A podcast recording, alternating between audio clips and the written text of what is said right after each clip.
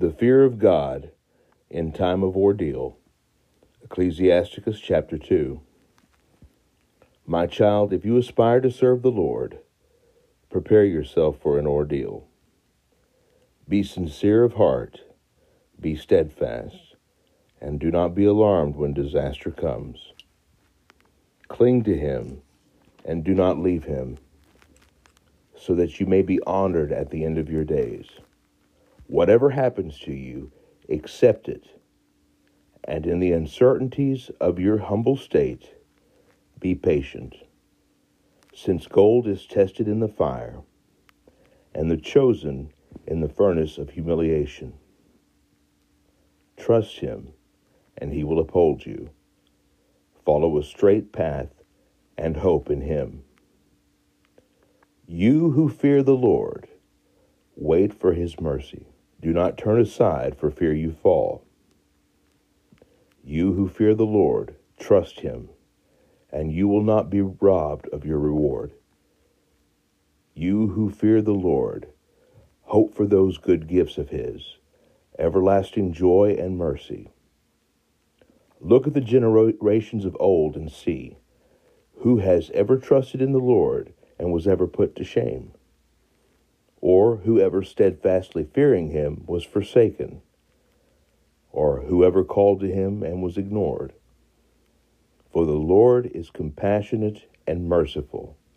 He forgives sins and saves in the time of distress. Woe to faint hearts and listless hands, and to the sinner who treads two paths. Woe to the listless heart that has no faith for such will have no protection. Woe to you who have lost the strength to endure. What will you do at the Lord's visitation? Those who fear the Lord do not disdain his words, and those who love him keep his ways. Those who fear the Lord do their best to please him, and those who love him will find satisfaction in the law. Those who fear the Lord keep their hearts prepared, and humble themselves in his presence. Let us fall into the hands of the Lord, not into any human clutches. For as his majesty is, so too is his mercy.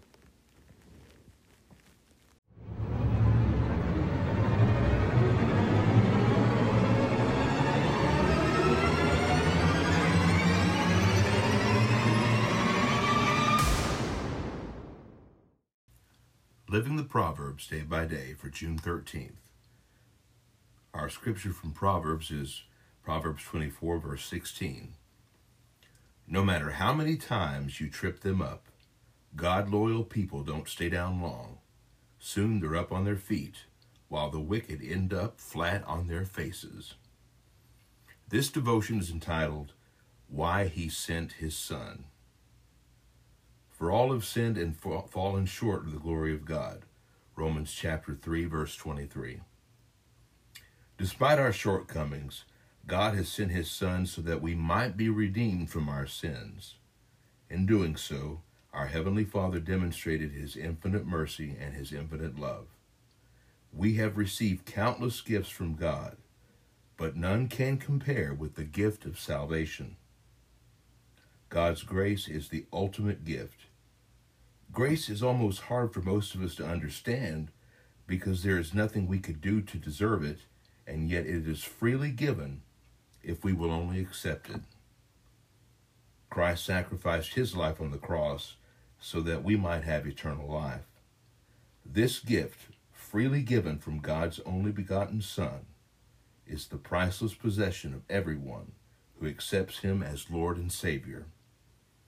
We return our Savior's love by welcoming him into our hearts and sharing his message and his love. When we do so, we are blessed here on earth and throughout all eternity.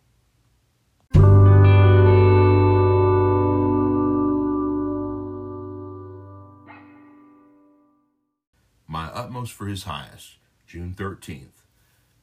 And our devotion's entitled Getting There. The scripture comes from Luke chapter 18, verse 22. Come, follow me.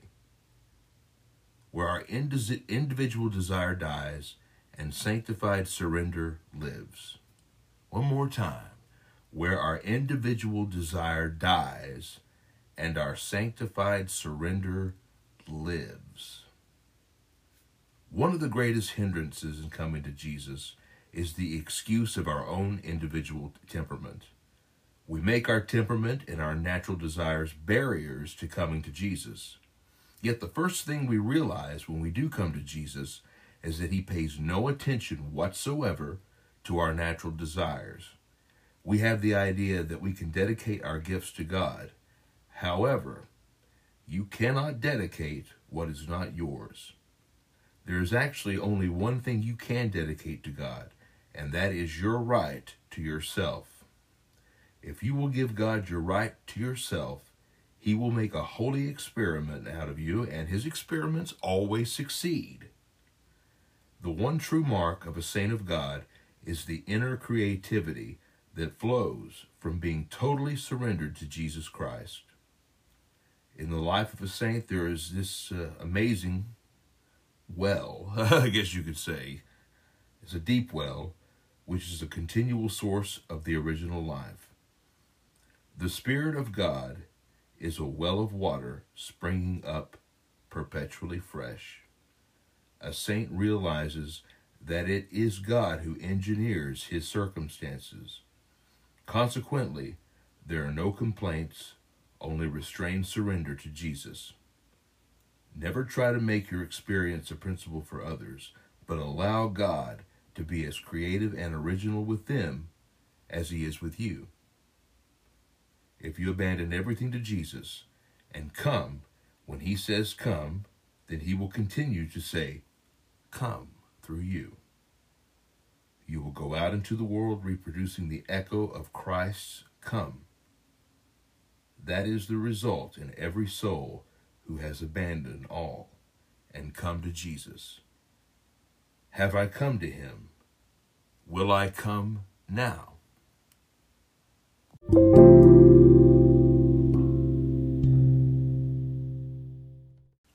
Streams in the Desert, June 13th.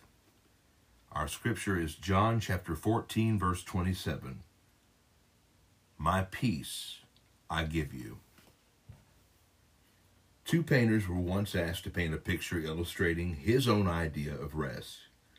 The first chose for his a quiet, lonely lake nestled among mountains far away. The second, using swift broad strokes on his canvas, painted a thundering waterfall. Beneath the falls grew a fragile birch tree bending over the foam.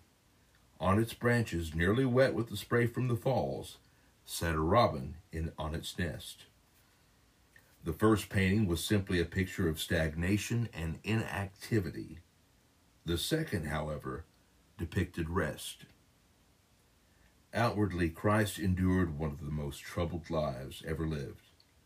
Storms and turmoil, turmoil and storms, wave after wave broke over him until his worn body was laid in the tomb. Yet his inner life was as smooth as a sea of glass, and a great calm was always there. Anyone could have gone to him at any time and found rest. Even as the human bloodhounds were dogging him in the streets of Jerusalem, he turned to his disciples, offering them a final legacy my peace. Rest is not some holy feeling that comes upon us in church. It is a state of calm, rising from a heart deeply and firmly established in God. My peace I give in times of deepest grief, imparting calm and trust and my relief. My peace I give when prayer seems lost, unheard. Know that my promises are ever in my word. My peace I give when you are left alone. The nightingale at night has the sweetest tone. My peace I give in times of utter loss. The way of glory leads right to the cross. My peace I give when enemies will blame. Your fellowship is sweet through cruel shame. My peace I give in agony and sweat, for my own brow with bloody drops was wet. My peace I give when nearest friend betrays, peace that is merged in love, and for them praise. My peace I give when there's but death for thee.